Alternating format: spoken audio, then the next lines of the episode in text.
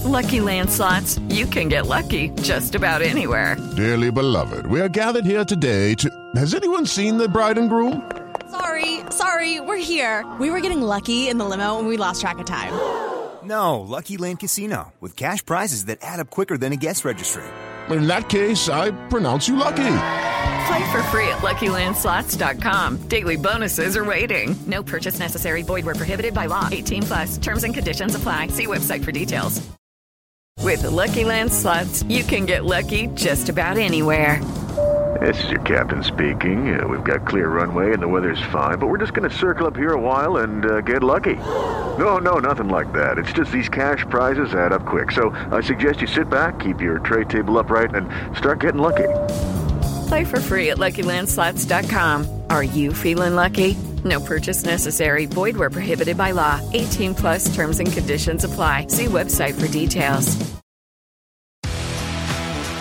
Hello there, my name is Miles Jupp, and I'm just interrupting you as you listen to whatever it is that you actually want to listen to to tell you about the second series of Middle Please Umpire. Middle Please Umpire is a podcast that I, Miles Jupp, if you weren't concentrating when I first introduced myself only moments ago, that's not a criticism, your thoughts are your own and you must focus them wheresoever you yourself choose, host with Mark Wood, the 95 mile an hour bowling, England playing World Cup winning Northumberland hailing cricket lunatic Mark Wood.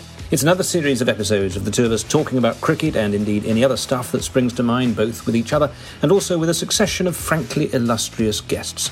We lift the lid on Mark's life as an international sportsman, basically, he spends a lot of time icing himself, and take you on a whistle stop journey through the windmills of his mind. I, a mere fan, listen agog, giggle excitedly, and try and draw comparisons with my own rather more mundane existence. All episodes of Middle Please Umpire are available right now from your favourite podcast providers.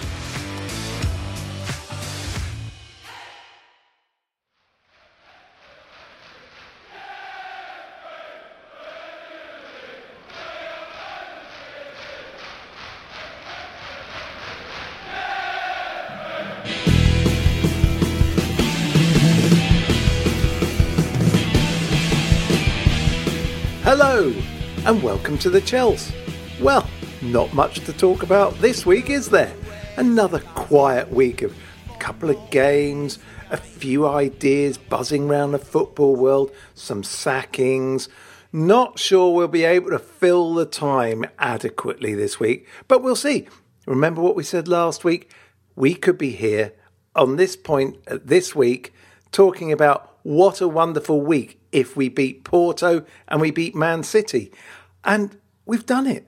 But in some ways, it kind of feels a little bit secondary.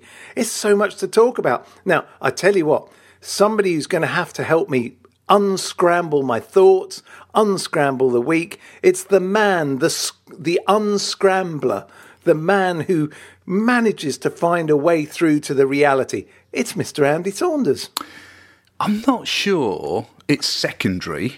I mean, those two wins, I mean, that's got to be front and centre, isn't it? Those two wins. I mean, that was an amazing week of football. I mean, the other stuff is important, but that's it's not secondary, Ceri. I think that you know the the the the result. I wouldn't say the win because it wasn't a win against Porto. Which put us into the semi-finals of the Champions League, and beating Man City to get into the FA Cup final. I would say they're both primary, mate. Okay, but there is a knock on, huge knock on effect. And before we go any further, I do want to qualify. This was one of the great weeks of Chelsea football for me. I, I really absolutely loved both games and we'll get into them. The other stories, well, you know, it, it, it's just weird when you suddenly see the, the story of the European Super League and then the secondary story to that is Jose Mourinho being sacked and you start going, things have gone a bit bonkers, haven't they? Um, well, the know. Mourinho thing, you know, I mean, well, let's get the Mourinho thing out of the way because uh, for me, that it's not really that relevant, really. I mean, uh, yes, I mean, Jose Mourinho, probably our greatest ever manager. If you look at the trophies, we we owe him a huge debt for what he did in 2004 and 2005 and in his second spell. Um, but ultimately, his tenure at Spurs had turned into a bit of a disaster, a bit of a catastrophe. So I think we all kind of saw it coming. We probably didn't see the timing of it just before a final, which seems very brutal. Uh, and there are rumours, of course, that he disagreed with the European Super League uh, proposition, of which Spurs are a signatory, uh, which may be a factor, uh, but that's just pure speculation. Uh, but ultimately, Jose getting sacked by a club because he hasn't performed um, and and seems to have you know been at odds with the hierarchy and some say the players. That's not really news. That's what Jose does. That's true, but I think this is a spectacularly early exit, isn't it? Seventeen months. I mean, that's that's good. Yeah, it's normally year going. three that he goes. Yeah, and he, he's gone early. Yeah. Well, I suppose you know things speed up as you get older. I mean, they have been they have been you know an absolute disgrace recently. Spurs. I mean, they're not. Then they're not a, a, a top football club. They just they just don't look like they've got any spirit or will. And now that Harry Kane's got an injury, you can only you can't see a bright future for the rest of the season for them. Really. Okay, so that leads me on to another point. Um, are they actually a kind of team you would expect to be part of a European Super League? Well, I saw you said that. How can it be a European Super League when Spurs are part of it? I mean, there's a lot. There's a lot to be said for that, isn't there? Um, I suppose in terms of uh, you know size and reach, I guess out of the out of the uh, teams in the Premier League, you'd have to say that. But they haven't got a massive European pre- pedigree, have they? Um, No. And and so from that perspective, it is a bit weird when you look at them against. But then you could probably argue the same thing for Man City. Well, at least they are a current side that looks as though they do and will have that European pedigree. Much in the but same way. But they haven't that got one. not at the moment they don't. They are a Uh, well, big you, uh, but they're playing, they're playing massive devil's advocate. That's the argument you'd use for Spurs, wasn't it? Yeah, but I, I kind of hate Spurs as well. yeah, So, yeah so it's I know, double- but I'm just I'm just throwing it out there that yeah, I mean I agree with you. Spurs, you know, if, you, if if this is based on teams that have got a European pedigree and deserve to, you know, to be part of a of a European Super League, can't quite work out why Spurs Spurs are part of it. No, absolutely. Uh, or Arsenal at this present moment in time. No. you, you know it's Although it's they have weird. reached the Champions League final and they have, you know, they have played a lot of Champions League football. So Yeah, but Nottingham Forest have won the the European Cup. So not the Champions League. no, but it's still a European Cup. Yeah, but it's so not the as well Champions. League. Yeah, I think it's. I think there's too much historical coefficient nonsense from a, a group of Mm. I take your teams. point. I take your point about Nottingham Forest, and of course, you know Villa and Villa. You, you know, and there's there's others as well, other other sort of anomalies in there. Um, but it's not the Champions League. I mean, I, I don't listen. I think the whole thing's a whole load of nonsense anyway, um, and, and a shameful exercise in in you know in in clubs not understanding where where fans fit into this. Um, so so it's it's an argument that's always going to end badly anyway because there's no winners. No, absolutely. And and the point is, a lot of people last night on the Sunday when the story broke suggested that this was just to get leverage over the Champions League, that it's just wrestling the control back to the top clubs. But the more that's being revealed through the last 24 hours, the more you feel this is a reality. They've already announced it's going to start in August.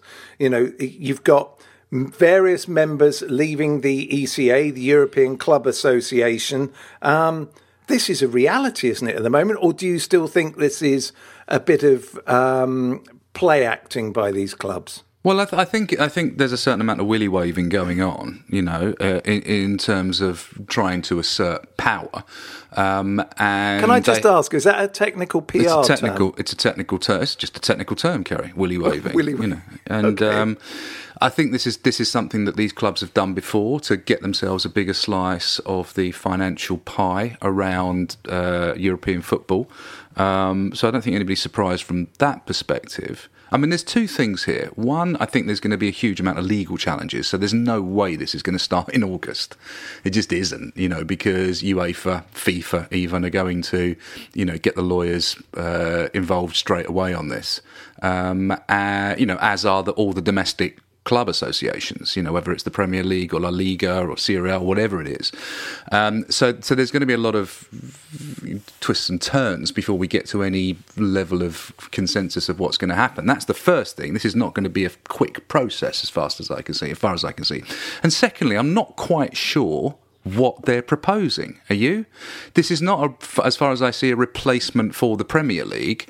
This is a replace. This is a. This is in addition to the Premier League. Is am I right? Is that it's a midweek competition that's yes. going to replace like the Champions League? It's going to replace some of our domestic cup competitions. So, for example, the Carabao Cup would go, um, but they would still possibly compete in the FA Cup. But it's basically a, a, a, a closed shop league that happens midweek instead of European competitions, instead of like you know the the, the Champions League. It's not. It's not, for example, getting rid of the Premier League. Am I right on that? No, that's the idea. But there is talk that perhaps they realise that they may end up in problems with staying in the various leagues. So, look, there's so much that's still open to conjecture. Do, what, the point is, do you, do you, understand what it is, or are you just outraged that, uh, uh by the idea of it? I mean, because I, I don't know. I've tried to read about it. It seems very confused what the proposal is. Yeah, other than that, it will be two groups of 10 uh, playing on a league basis, and then the top four basically go into a knockout tournament um, and that 15 clubs will be permanent members and five clubs God knows how, will be invited in specially each year to join uh, yeah. uh, for that one year only. So, um, yeah, that more than that, no. I think it, I think it's deliberately woolly because I don't think they want to perhaps give too much away, and maybe they don't know. But mm. there there are so many great conspiracy theories. I mean, one is that you know maybe these clubs, and we know they've been talking about these things for a long time, a lot of these big clubs, you know. Um, who's to say that, uh, you know, they haven't been planning this for a long, long time? Uh, this is perfect timing for them to do it. Um, they've got JP Morgan and Dazen uh, supporting them financially. They're talking about the, the normally they earn 100 million, out, say, out of uh, winning the Champions League. Um, all these teams will be guaranteed 300 million per season. Um, it's a, it's a, it's. There's so many aspects of this that we could talk about. I think the only thing we can say for certain is. Do we agree with a, a, a European Super League that has no prem, uh, you know, uh, promotional relegation? Do we want to see it happen, or is this actually the most disgusting and vile act by a lot of imported club owners who are basically wanting to replicate a nice, safe world of just making money, much like the NFL. Yeah, well, I think that definitely that. You know, I think that, that, that that's the thing that this is completely governed by commercial uh, imperatives. It's nothing to do with the culture of football or the history of football. It's about um, people that see football as a commercial opportunity.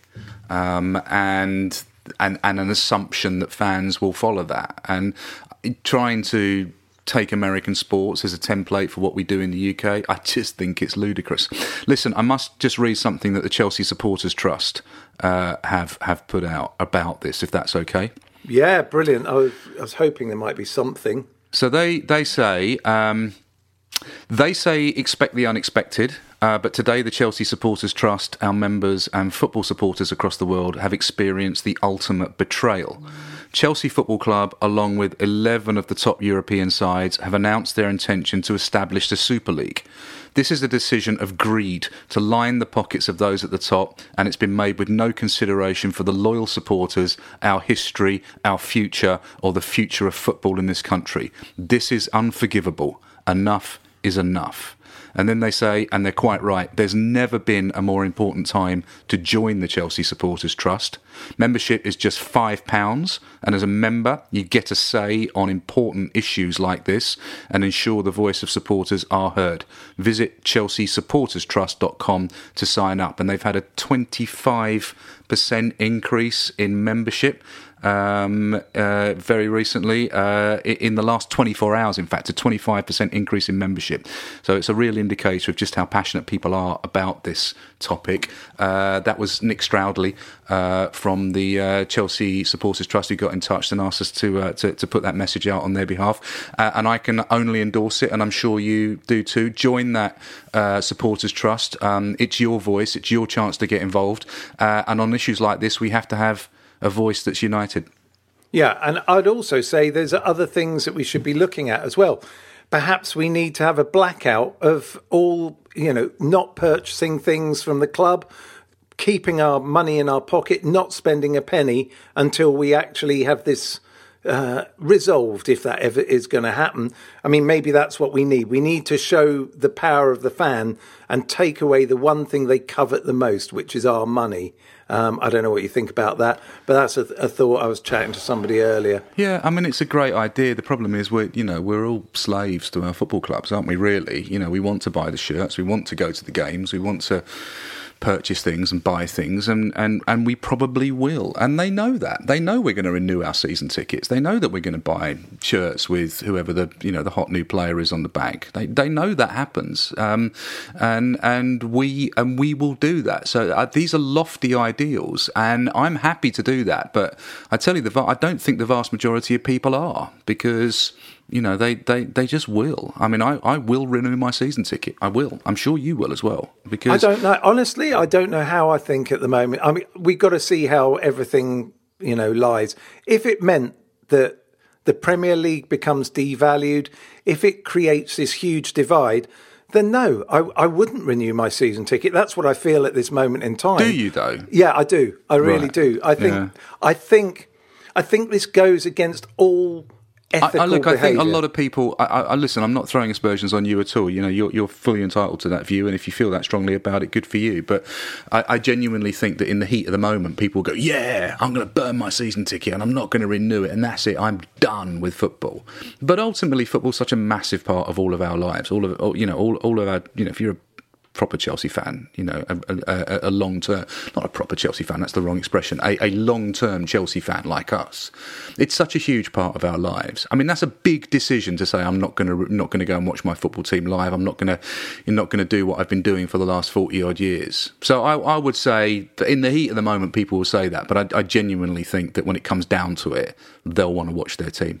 Yeah, quite possibly, and I, I, I totally get why you're saying. That's why tempered it at the, at the beginning because that's how I feel right now. Yeah. If it's oh, explained oh, to me and if I see it rationally and it makes sense, then fine. You know, I'm sure I'll support it. But at this and one thing that people time, aren't saying, and I'm sorry to interrupt, one thing that people aren't saying, right, and, and, and this is me ju- literally just playing devil's advocate. I don't feel strongly about this, but UEFA is bent as hell, right? And FIFA is bent as hell, right? There needs to be some significant changes to the way that football is governed generally, right? I mean, that's that's one argument that could be put forward. I was oh, like, playing think, devil's advocate. I'm just putting that on the table. No, I think you're absolutely right. I think this is all born out of well. The other side of the coin is you've got FIFA and UEFA doing everything they can to get all the money in. And so suddenly you have two opposing sides uh, at loggerheads with each other. And that's what makes this a fascinating moment in, in football. But one has to really be concerned about what the end result is because the one thing I know is at the end of the day, I know we have just got to the Champions League semi final to play Real Madrid. For me, that is one of the most magical pairings you could have. Why? Because we have not played them in a competitive competition for years and years and years. Yeah. And that is the magic of competition. If I play and go and see Chelsea play Real Madrid two or maybe three times in a season, what what purpose does that serve? We lose something. We lose the magic. We lose the mystique. The thing that makes football so wonderful is the unexpected. As you said from the Supporters Trust, you know, expect the unexpected. Well, sometimes you that is really can be the worst thing possible. We need the magic. Without without teams competing in the way we do, without promotion and relegation, you don't get wonderful stories like Leicester winning the league, for example, you know, or lesser clubs winning a cup. Mm. It it devalues everything. And you know, who knows how this will pan out? What what if the Premier League go, well, you know what, you lot can do one. We're going to have our own competition. I think they'll find it tough to do That's that because they happen. need the clubs. It's not going to happen. no, but what I'm saying is there has to be a balance. There's, there's already rumours. I was, I was listening on Sky Sports. Uh, an unnamed uh, board member of one of the six clubs um, was basically saying that you know the good of the game is of a secondary purpose to these clubs right now, um, and you have to worry because. What will happen? Will we end up doing away with transfer fees? Will there just be a draft in the European Super League?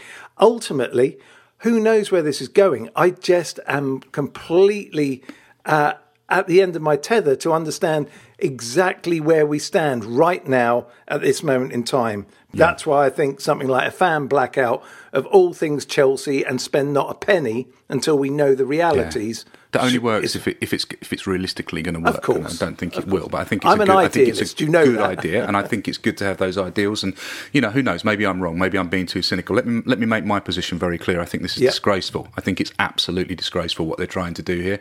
Um, I don't think the, the the clubs should be responsible for creating a closed shop where there is no promotion or relegation, where they basically just lock up all the cash and the opportunities for themselves. Part of the magic of, of Leicester winning the Premier League was was being able to play Champions League football. You know, that's a, a, an amazing uh, thing to strive for as a football club. If you're going to stop other clubs doing that just to protect the commercial interests of the big few, I think that's an absolute disgrace. And I think it's shameful that Chelsea are even part of this conversation and considering it. So, you know, I feel I feel as strongly about it as you. I, I want to see what it actually is because that, that's the thing. I'm, I'm not sure Yeah. what the European Super League is. So uh, it, it kind of instinctively outrages me. Um, but I want, I'm, and I'm not saying I'm going to support it anyway, but I want to know exactly what it is so I can formulate an argument against it, basically. Yeah, sure. That that that's the problem. We're dealing with small information. Things are creeping out, like that the European Super League will consider their competition the primary competition that they take part in. Yeah. Which would implicate that Premier League games you might run out a second string side. Who knows? You know, there's a you would think there's got to be some negotiation in here. It's very hard for people to just slap something on the door unless you're going to walk away completely. And Yeah. you would like. To I mean, there's this the stuff about oh, we're going to lose the Carabao Cup. I don't care about that. I don't think many people really care about that. That that's not a big deal. If it if it impacts the Premier League Jose doesn't care about it anymore. No, it doesn't. Um, uh, if it's going to impact the Premier League in any way, then that that I think is a seismically bad thing, and um, you know I- that that has got to be sacrosanct. That has got to be the Premier. The domestic league competition has got to be the premier competition in every major footballing country. It has to be, and and you know for me, and the the, the Champions League, I think, is a or the European Super League or whatever they're going to call it, has got to be almost the, the, the sort of secondary bit of it. But I think you have to protect the integrity of your domestic leagues to, for football to make any sense for a fan base. No, I, th- I think that's absolutely correct. I fear that that may not be the purpose. Again, Well, I think you're right. I think that's that's why that's why we're all getting really nervous. Is because I think you're right. I think the the, the, the shift is towards European football, and actually, all of us grew up watching domestic football, and actually, you know, beating uh, beating Wolves and Everton and uh, you know and Leicester you know are, are are are hugely important parts of our footballing lives and and you know and and winning the league the premier league for me has always got to be the ambition champions Yeah. league is the cherry on the top Yeah, and also it's a, it's not just about winning. Sometimes it's about losing, having the the chance to go and watch us get turned over by Bradford in the cup at home. You know, th- these things are what makes you a better side. It's what makes you a better fan. You need the losing as well as the winning, and you know that that magic. Those magical days when we've turned over clubs bigger than us and when other smaller clubs have turned us over. This is part of football. You take that out, and everyone starts from kind of a level playing field. It's just a little bit wrong. In fact, it's a lot wrong. It's a lot So, wrong. Yeah, you it's a lot wrong. So, so the other thing I was just going to say, uh, and we will leave this subject and then have a really happy second half of this podcast. But I think this all had to be said first. Um, the other thing is, if it did come down to the to the wire, and we really didn't agree with what was going on, Mm. and everything was a terrible mess, what about the CPO? We own the pitch, don't we? We could say, "Sorry, Sling Europe, get off our pitch." Don't think that works in that way, Ceri. Does it not? No, I don't think so. I'm not sure. I, th- I, think, that's. I think that. I d- again, I don't know. I'm arguing from an ignorant base, but I think that only works in terms of selling the club, selling the actual physical club. I don't think there's any permission about who can play on the pitch. I genuinely don't. Well, Or I've written a that new somewhere? clause. I, I, no, I haven't. Uh this is just a, a thought, you know. And I, I don't know. Look, yeah, I'm just just looking at it. We we are the pitch owners, as far as I'm concerned. Get off my land. That's Nah, it. it doesn't work like that. I don't think. No, I think because because you give the you give the football club a license to play at the club. You know, you may own the land, but you give them a license. What what they can't do is sell it. Okay. No, it's just an idea. I thought if we own it, we can do what we like with it. Yeah, Um, it's a nice we can all idea. go- yeah, it is. So you know, we we will see. But I think it's nonsense. Nothing wrong with a bit of nonsense because I tell you well, what, you made a, you made a whole career out of it. So Absolutely, and the European Super League is the newest nonsense of them all at the moment. So, yeah, absolutely Be nonsense. very is- interesting to see how it unfolds over the next couple of months, isn't it? Because I, I do think there's going to be lots of twists and turns. There's going to be lots of legal challenges. There's going to be lots of PR. And ultimately, what will happen is the big clubs, I think, will get big concessions uh, from UEFA regarding the Champions League and stability in the Champions League, and you know, and and and it will die down for a couple of years and probably rear its head again at regular intervals uh, intervals over the next few decades. Yeah, we'll, we'll see. There just seems an awful lot more certainty in certain ways. I, as you say, we've just got to wait and see. I actually think this might be a fast moving story over the next few days. Mm. I think a lot of things will come out. So we'll see. I mean, Well, there's the whole meant- thing about banning players from playing for, for their national teams, isn't there, as well? Yeah. You know, which, which I think would be really interesting to see how players and agents reacted to that. It's one thing the club saying, hey, well, look, you know, we don't care. You know, we're going to deprioritise the Premier League, deprioritise our domestic cup competitions, throw our energies into the into the European Super League for a global fan base and make loads of money. But if the players are basically sanctioned and told that they can't play for their countries if they participate, then that's going to provide a bit of a player backlash. That's going to be interesting. Yeah, well, I mean, it's think, not the first time that sports have tried these kind of radical ideas. In cricket, you had the Kerry Packer situation, you know, the, the, the World Series that he started, which was, you know, taking a bunch of the world's best players and paying them to compete in, in competitions uh, in Australia for a television audience. And that resulted in huge sanctions on the players and, and lots of ramifications, and it got very ugly. Um, so it's not the first time that people have tried to do this. It doesn't usually end well. No, it doesn't. Um, and yeah, I, I just don't know how this one is going to end. It's going to be, you know, intriguing to see. Um, okay, well, look, that's it from us on this part of the pod. When we come back, we'll talk about happiness. It's called football, it's called winning matches.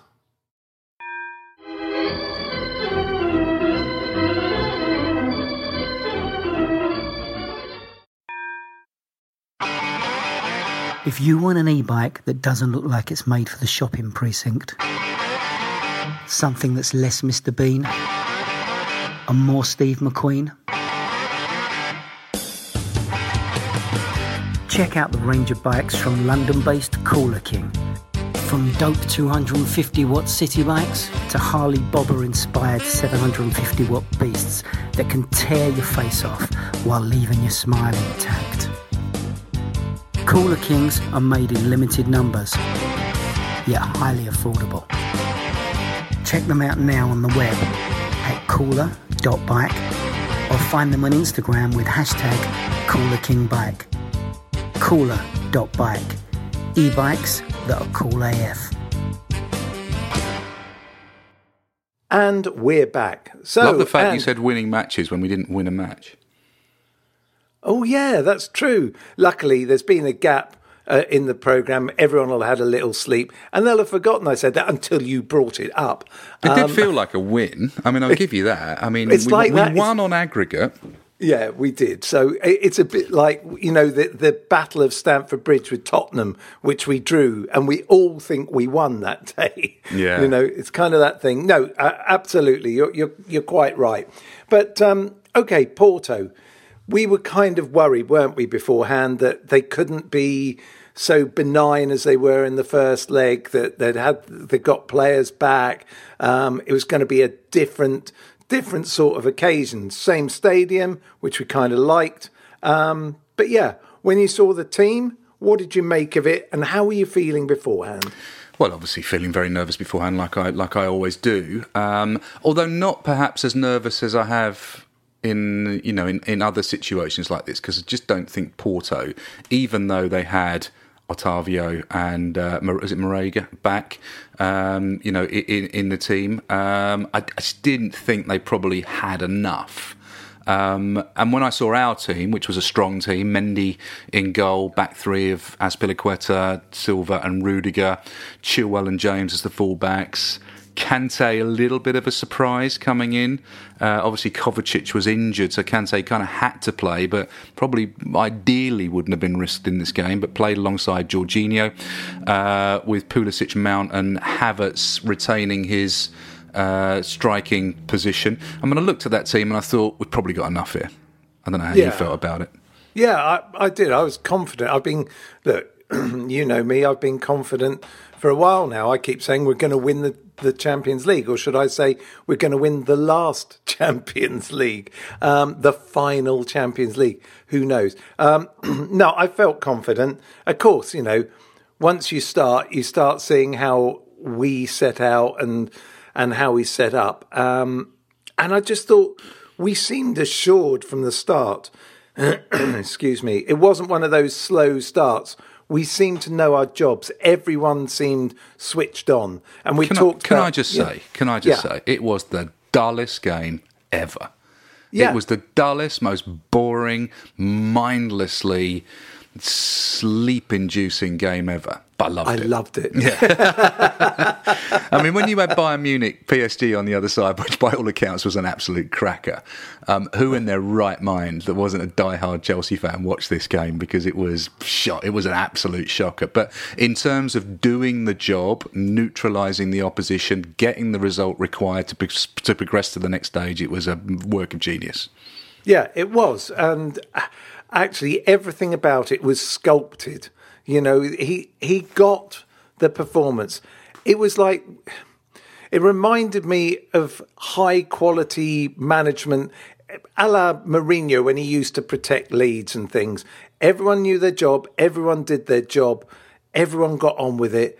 Nobody really put a foot wrong. I mean, okay, they scored in the last minute with a, with an amazing goal, but you know what? It's always good if you're gonna lose, lose when it doesn't matter. Let them score a wonder goal. It's another wonder goal used up against you. It's one less down the road. That's Well, that's what I think. Yeah, I mean, look, Taremi's goal was an absolute, absolute blinder, wasn't it? You know, you can't argue with that. Um, but there were just three shots on target in the whole game, and two of those came in extra time. You know, it was really terrible. Do you know what? Uh, I- I- attritional football. It was. And I, actually, it did feel like Porto were defending a 2 0 loss, if, if you know what I mean. It was bizarre. Uh, you, they just. They did so much work, and then in the last third of the field, they just couldn't work it out. I thought we stood tall. Um, Yeah, we played who- really well. Who, who, who, who do you want to pick out to talk about? Well, I was going to pick him out. Somebody in the um, in the Man City game who sums up the whole week for me. So, who do I want to pick out? Thiago coming back, I thought was um, and coming into the side. He was in because Christensen is still injured. Um, who knows? It might have been the pick anyway. But I just think he slots in. He calms everyone down. And also, he makes Rudiger a better player, I think. Rudiger can maraud. M- Rudiger can fly into challenges. He knows he's got Thiago Silva not too far away if he decides it's necessary. So he becomes, I think, a better defender with Thiago. Mm. No, I wouldn't disagree with that. I think I think Thiago's been uh, uh, was great in that game. Obviously, suffering a bit of a back issue, which came to light in the Man City game, which is, I would imagine, going to sideline him for a while. But in those big games, I mean, he's a player that's been there, done it, seen it all. He can, as you say, bring that measure and level of calm to a game, which will. You know, bring everybody into the right mindset, and I think you're right about Rudiger. I think he's a lot more confident and, and able to express himself a lot more when he knows he's got that solidity and security next to him in Thiago Silva. Yeah, I, I, would agree with everything that you say there. I also thought what was interesting is how well Jorginho and Kante oh. played together. I thought they were fantastic. Well, and listen, Jorginho was probably man of the match. I think so. Look, listen, Kante, brilliant. I mean, I came in slightly worried about his hamstrings, uh, but, you know, phenomenal performance and a phenomenal player who's blossomed again, I think, under Thomas Tuchel and is just, when he's fit, just untouchable, I think, in that position. Uh, but the player I really want to talk about is Jorginho, because I think that in recent weeks, in recent games, I think he's been absolutely superb. And there's a lot of haters out there. And look, I'd be lying if I didn't have my doubts about him at certain points in his Chelsea career, and I know that you you have as well. Um, and he can be a frustrating player, particularly when he hasn't got time and space. He, he can look a little bit lightweight and be a little bit timid in his passing. But when he's in this system, he seems to be able to dictate play. He seems to be able to boss the midfield. And his ability to get his head up, to look, to pass, to trigger the transition with everything we've said a hundred times before. And he's also got a little bit more steel in his game. He made eight tackles in this match. That's the most by a Chelsea player in a Champions League game since Kante against Barcelona in 2018. He's somebody that's really starting to read the game well in this system and provide not only that passing opportunity that we know he's always been able to do and the outlet and the be, be the outlet for the ball and to trigger the transition. But he's also starting to tackle and to put himself in places where he can affect the defensive phase of the game as well. Yeah I'd, I'd agree with all of that. And I'd say also he didn't get a yellow card did he no. And uh, usually in the past, when he's making challenges, he usually ends up with a card. And he's got better. There's no doubt that his challenges have got better. He reads it better. He gets in a good shape. Often he'd be in the wrong shape to make a tackle. Um, there's no doubt. What, what I think players like him show is that with coaching, you can alter players, you can change them. He is not the same player that we had under Sarri. He's not the same player we had under Frank. He is this version of Jorginho under Tuchel, and uh, yeah, I'd, I'd agree with you. I, th- I, thought he was he was wonderful. And I wish it, players would stop with this negative agenda against individual players you know, because we, have seen it time and time again. Rudiger had a lot of it, you know, un, under Frank when, when, when, when he was left out by Frank Alonso. Various other players, they, they they seem to attract this negative mindset from a section of fans. It's it's really not necessary. You know, these are top top players, all of them. They wouldn't be playing for Chelsea if they weren't top top players. Um, sometimes you just got to give them a little bit of leeway because because more often than not they come good. One interesting yeah. one interesting fact is you mentioned the yellow card thing. No Chelsea player got a yellow card in that game. Yeah, I know. Porto it, got five, but Chelsea didn't get any. Well, but that's what I'm saying. We were so disciplined. It, yeah. it, it, was man or game management of the highest order. You know, it, that's why it was a bit of shame we scored. They scored a goal, but it was a worldie. So what? We move on. You mm. know, somebody said, "Oh yeah, but we lost," and I went, "Well, yeah, but it didn't matter.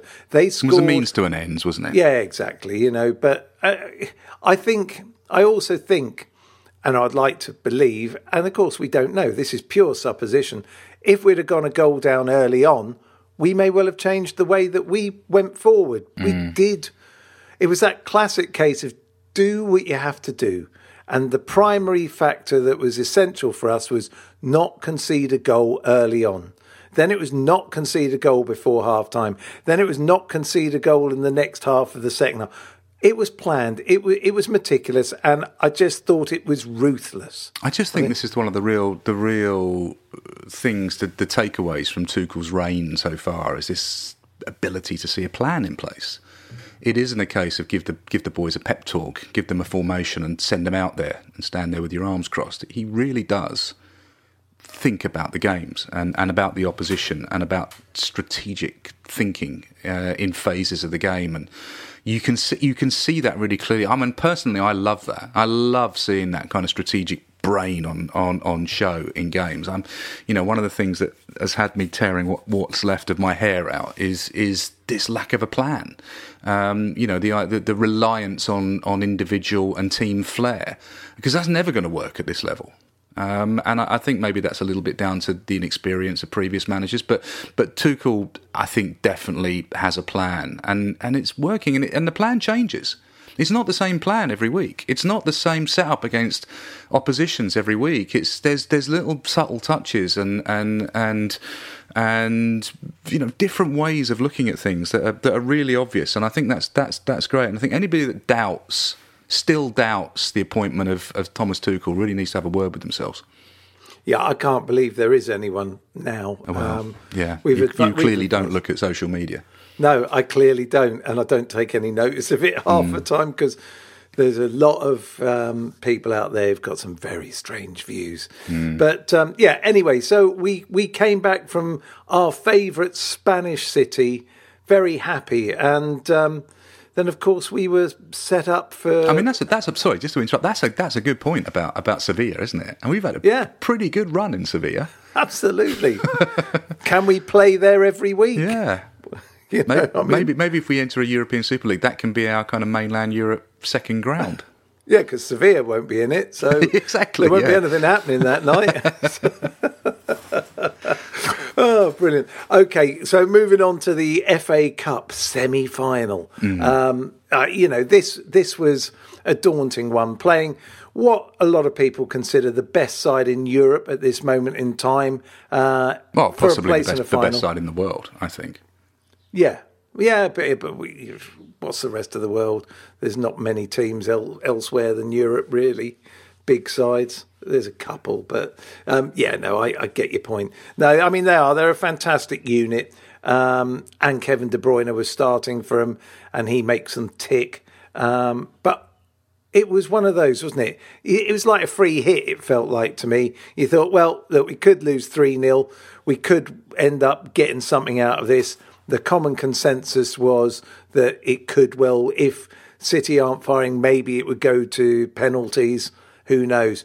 But I just don't think anyone saw what was coming, really. Um, again, great man management. What did you think when you saw the team trotted out? Um, well, well, first let me let me go back a little bit on, on the Man City thing. I mean, this this game I had very low, if no, expectations whatsoever. This was. And a, what did I have? What did I have? I was you positive, had high expectations. You told yeah. me. Yeah, exactly. But then, yeah, that that's just you. I always do. Yeah. Um, but I, you know, I was fully prepared to you know have an enjoyable afternoon watching the watching the game, and at the end of it, shrugging my shoulders and going, "Oh well, you know, we we move on." You know, because Man City have steamrolled a lot of teams uh, this season. Uh, they've steamrolled us this season, so we know how good they are. We know how good they are going forward. Um, but there was a part of me thinking, I think we can get at them the, the problem is can they can they score more goals than us because they've got so much attacking firepower. Um, but with our defence at the moment, I mean, apart from that aberration and anomaly that was the West Brom game, defence has been out, outstanding. So when I saw the team, um, obviously the, the standout kind of eyebrow raiser was Kepa in goal. Um, but you know, fair enough. He's giving him a chance, giving him a shot in the cup games. That's that's fair enough. Uh, Azpilicueta, Silva, and Rudiger again, um, which is solid as hell. Uh, Kante and Jorginho again, which is pr- a proven, you know, decent double six pivot. Uh, James and Chilwell. Um, again, you know, who are proving to be particularly Chilwell, um, really adapting to that that uh, wing back role. Uh, James, we know, is already an accomplished wing back. Um, Ziyech uh, came in. Uh, Werner came in for ha- uh, for Havertz up front, and, and Mason Mount, of course, who's a, an ever present, was in the team. So you looked at that team and you thought, well, the defence is good enough. You know, can we score goals? Possibly, because I don't think Man City's defence is is necessarily all that. So there was definite possibilities, but I think anybody apart from you that went into that game thinking this is a gimme was slightly deluded. I think. Yeah, well, you know, delusion is a wonderful thing, and I'm party to it a lot. But every now and then, I'm proved right. So it, it was. It, it was. Um, Even a stop clock is right twice a day, Ceri.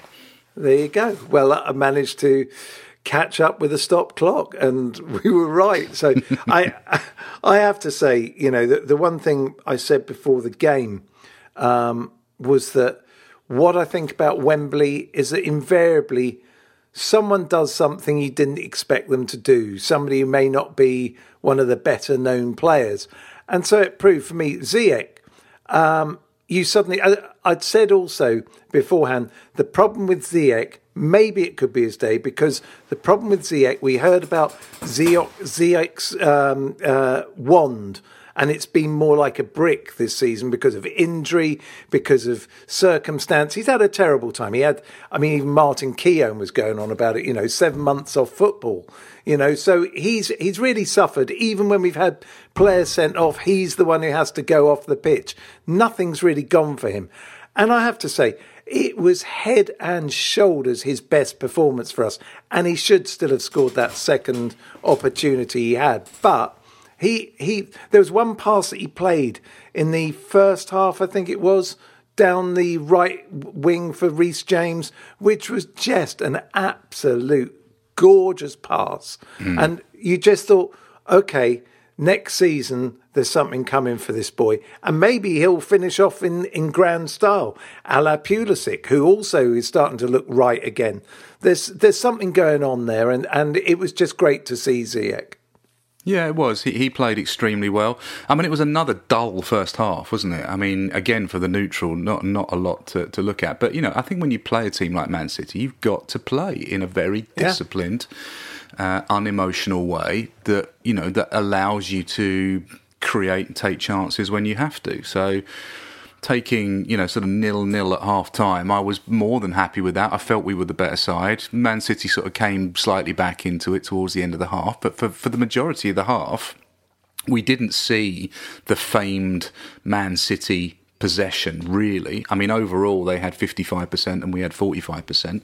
Um, but in the first half, we probably had the majority. Everybody was saying, oh, it's going to be a case of whether you can get the ball off of Man City. Well, I think we controlled the game for most of it. Um, and again, that was, that was a lot to do with the way we were set up. And they couldn't really deal with it. Um, and I think that, you know, it was a spectacularly good performance, I think. And they, they just were a bit befuddled and baffled about what, what they could do against a team so well set up up as us.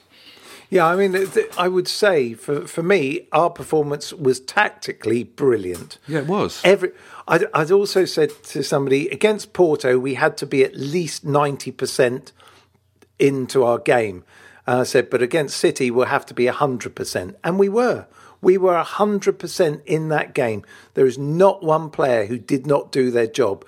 And the great thing was Kepa played, and we hardly had to mention him or think about him at all. And he did what he had fine. to do. He, he, did a couple of things well, you know, uh, and, and you know, and, and he and he did. His kicking was all right, and his stopping was all right. I thought he was perfectly fine. Exactly. Listen, I don't. I think. I think. Um, three of Man City's defenders played well. I thought Laporte, Dias, and, and Cancelo, uh, Cancelo played well, but Mendy didn't on the left hand side. And I think that uh, he got given a torrid time by James and Ziyech. Um, and I thought Fernandinho played well for them in the midfield, but I don't he's think he's a dirty swine. Yeah, but he's good. He's good. I mean, you'd like him in your. I mean, obviously he's getting old now, but yeah. you know, I think you know as a, as a kind of destroyer in midfield, there's there's few better.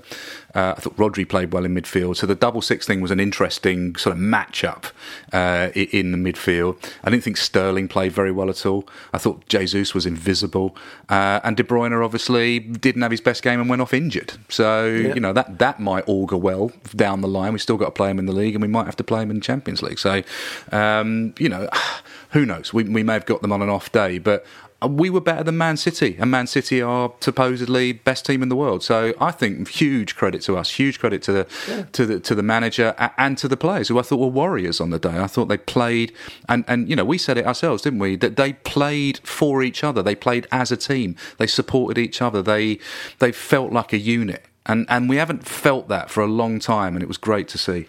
Yeah, and also the way Mason Mount dismantled Fernandinho as a player. Yeah, that was great. oh, it's great. And squaring up to him. I like that. You know, Mason Mount looks like a slight character. Squares up to him with a smile on He's, his face. But he squares up to all of them. He, he does it. It doesn't matter who it is. It's usually him in with the, the tough man and just giving it some. I love it. Absolutely love it. And, you know, Fernandinho should really have been off. He Um, should, he should. yeah, But you know, you I think my point is that he had a really good game. You know, I mean, albeit with a little bit of luck from the referee. He, I quite, you're quite right. Should have got booked in the first half.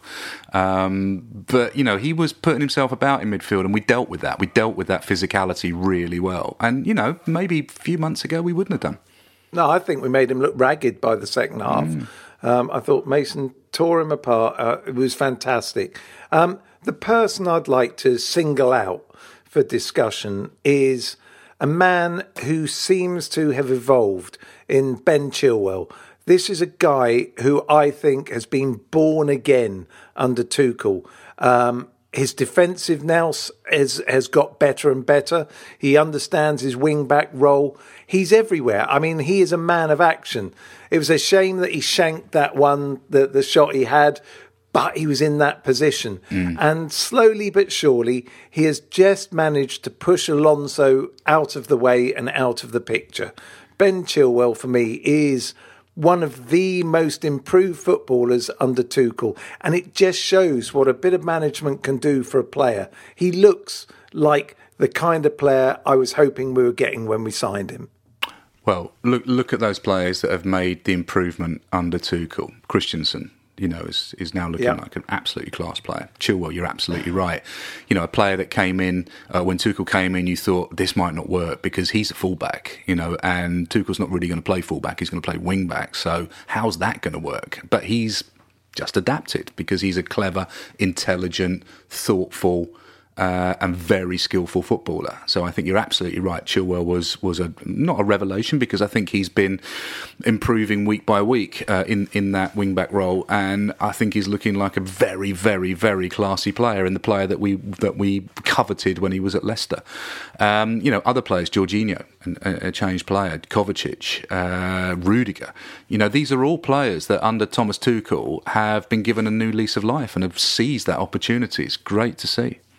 Yeah, and also the the other thing I'd say about Chelsea tactically was I thought you know Wembley is a wider pitch than most. I thought we used the width really well, and that's why Werner was in that side. And how many times did he break that high line? I mean, it was it was a masterclass on how to do it. Um, he hardly got caught offside once, maybe twice. Um, but yeah, it was it was a good tactic and it worked really well. And I actually thought their defence looked a bit confused. We they did not know how to pick up the players that we had. I thought that Pep had a bit of a disaster, to be honest. I mean, for, did. for a tactical genius, I, I don't think tactically it was very good. You know, because you say that that high line was was an obvious vulnerability for them, particularly with the pace that we've got. And you're right, they got found out time and time again. They got found out for the goal, you know, which was another assist from Timo Werner. So you know, I mean, we have to, we can't turn around and say that Werner's season's been a disaster because of the amount of assists that he's got. Um, he's there or thereabouts. Great finish by Ziyech as well. People saying that was an easy finish. It wasn't. It was behind him. He had to reach Oh. back and put that in. It was a, it was a really good finish. And I think you're right. that Ziyech should have probably scored that second one. But again, you have to give credit for a very good save. Uh, but you're right. I don't think that Guardiola covered himself in glory. I think if you've got that high, if you've got that high line and you're trying to press and the press doesn't work, you're in trouble. And I think that was the skill of, of Tuchel was to say, well, how do we how do we escape this press? Um, and, and that and that's where the tactical battle was won. I think. Yeah, no, I'd agree. I, I thought it was a fantastic performance. Um, and it was one of those performances that just suddenly made you think that we are now a side for other teams to fear.